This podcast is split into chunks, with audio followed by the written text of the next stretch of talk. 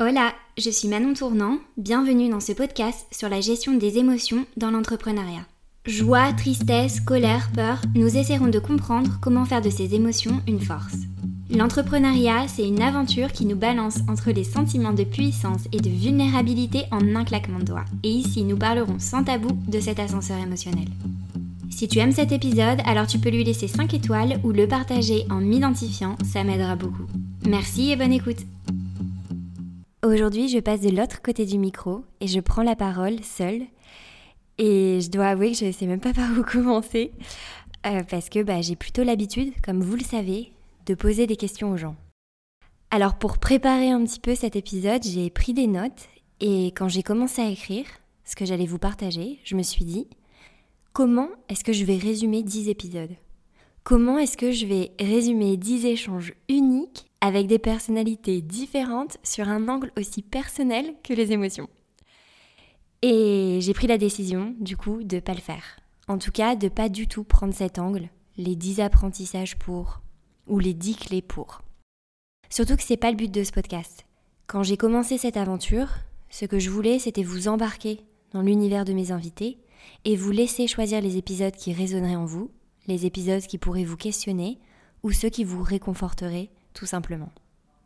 Je me suis jamais vraiment présentée, donc vous ne le savez peut-être pas, mais aujourd'hui j'accompagne des entrepreneurs et des dirigeants, dirigeantes à mieux gérer leurs émotions via du coaching individuel. Je vous parle depuis Séville, où j'ai vécu pendant 4 ans. Je viens juste d'arriver et je trouve que c'est vraiment le moment parfait pour me replonger dans les souvenirs du pourquoi de ce podcast, de, des premiers épisodes pendant qu'en même temps je me replonge aussi dans la nostalgie de ma vie en Andalousie. Quand je me suis lancée à mon compte, les premières semaines, il y a un point que je partageais avec mes clients, et c'était la solitude. J'ai côtoyé et rencontré cette solitude de plusieurs façons.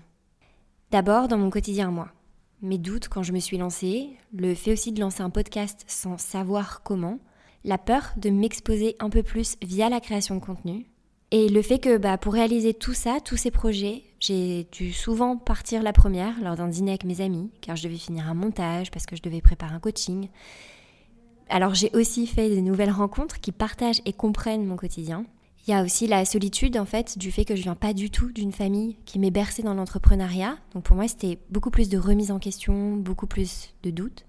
Donc lancer tout ça au début c'était c'était assez compliqué et je me suis sentie très seule. C'est plus le cas aujourd'hui, mais à un moment, c'est vraiment ce qui m'a le plus pesé. C'était pas la peur de perdre de l'argent, c'était pas la peur d'échouer, c'était vraiment cette, euh, cette solitude en fait qui m'accompagnait. J'ai aussi vu la solitude de mes clients, forcément, qu'ils partageaient avec moi. Parce qu'au final, qu'on soit solopreneur, CEO d'une équipe, freelance, peu importe, à la fin de la journée, on est seul face à nos décisions. Mais j'ai aussi côtoyé cette solitude avec les conversations de mes amis qui sont eux aussi à leur compte, qui m'ont confirmé ce que l'on sait déjà, on vit tous cet ascenseur émotionnel. C'est là que j'ai eu le déclic. Quand on réalise nos rêves, quand on lance nos projets, on partage tous et toutes beaucoup de hauts et de bas similaires. Il n'y a pas de barème avec les émotions. Donc ça ne veut pas forcément dire qu'on les ressent de la même façon et qu'on les accueille de la même façon. Par contre, en parler apporte un vrai côté libérateur. Ça nous permet de nous sentir beaucoup plus connectés aux autres, beaucoup plus connectés à nous-mêmes aussi, sans forcément avoir besoin de trouver des solutions. Et c'est ça toute la puissance de la prise de parole sur des sujets encore trop tabous ou pas assez mis en avant. Alors oui, on en parle, mais je trouvais que ça restait dans des cercles fermés, des cercles privés. Aujourd'hui, je remercie mes invités d'avoir osé se livrer sans filtre et sans penser surtout à ce qui est correct de dire ou pas. Chaque épisode nous permet de rentrer dans l'univers de nos invités et d'explorer avec eux leurs émotions. C'est ce qu'on appelle un peu la météo intérieure en coaching. Un petit peu un état des lieux de comment est-ce qu'on sent émotionnellement, comment est-ce qu'on va, quels sont nos doutes, nos joies, nos peurs. Et comme vous, certains épisodes ont résonné en moi et d'autres m'ont apporté de vrais points de réflexion. Pour vivre pleinement ces échanges, j'ai décidé de partir à la rencontre de mes invités. Une vraie rencontre. Et c'est pour ça que je fais presque tous les interviews en présentiel. Forcément, ça me demande beaucoup d'implication. Déjà, la première implication, elle est logistique.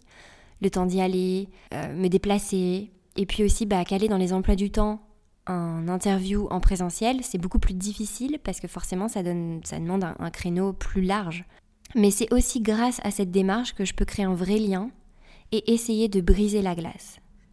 Parce que ma principale responsabilité dans ce podcast est de mettre en confiance et de m'assurer que chaque personne puisse partager ses doutes, son ressenti, sans percevoir de jugement de ma part.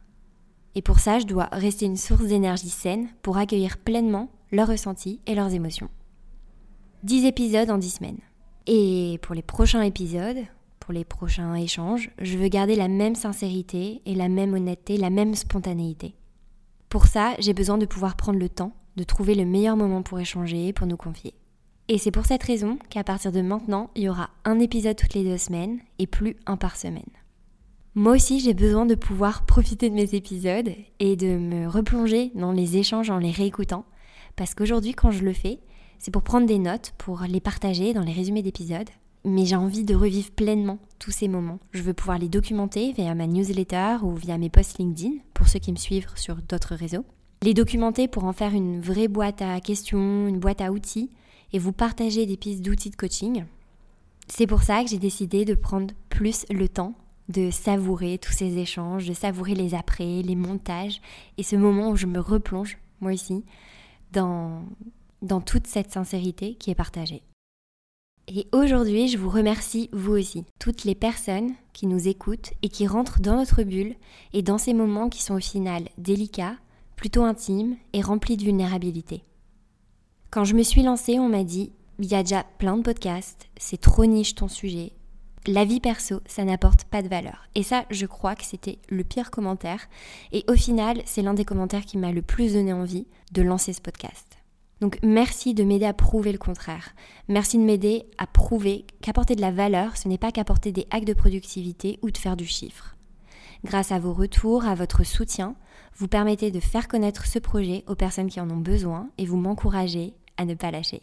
J'ai décidé de suivre mon intuition et surtout de faire quelque chose qui me correspondait. Et c'est en osant réaliser ce qui nous plaît, en osant réaliser nos rêves que la magie opère. Et pour moi, la magie, c'est les rencontres. Alors les rencontres entre mes invités et moi, vous et mes invités, vous et moi, parce que vous aussi, vous êtes venus à ma rencontre pour vous présenter, me soutenir, me dire les épisodes qui ont le plus fait écho en vous, et surtout pour me dire que vous vous posiez aussi les questions que je pouvais poser ou celles du jeu au hasard. Alors pour tout ça, merci. J'ai hâte de vous partager les prochains épisodes. Je vous dis à bientôt, dans deux semaines. Et en attendant, je partagerai d'autres points de réflexion via ma newsletter Slow Living ou sur LinkedIn. Si vous voulez me rejoindre, je mets les liens en description de cet épisode. Je vous souhaite une belle journée. À bientôt.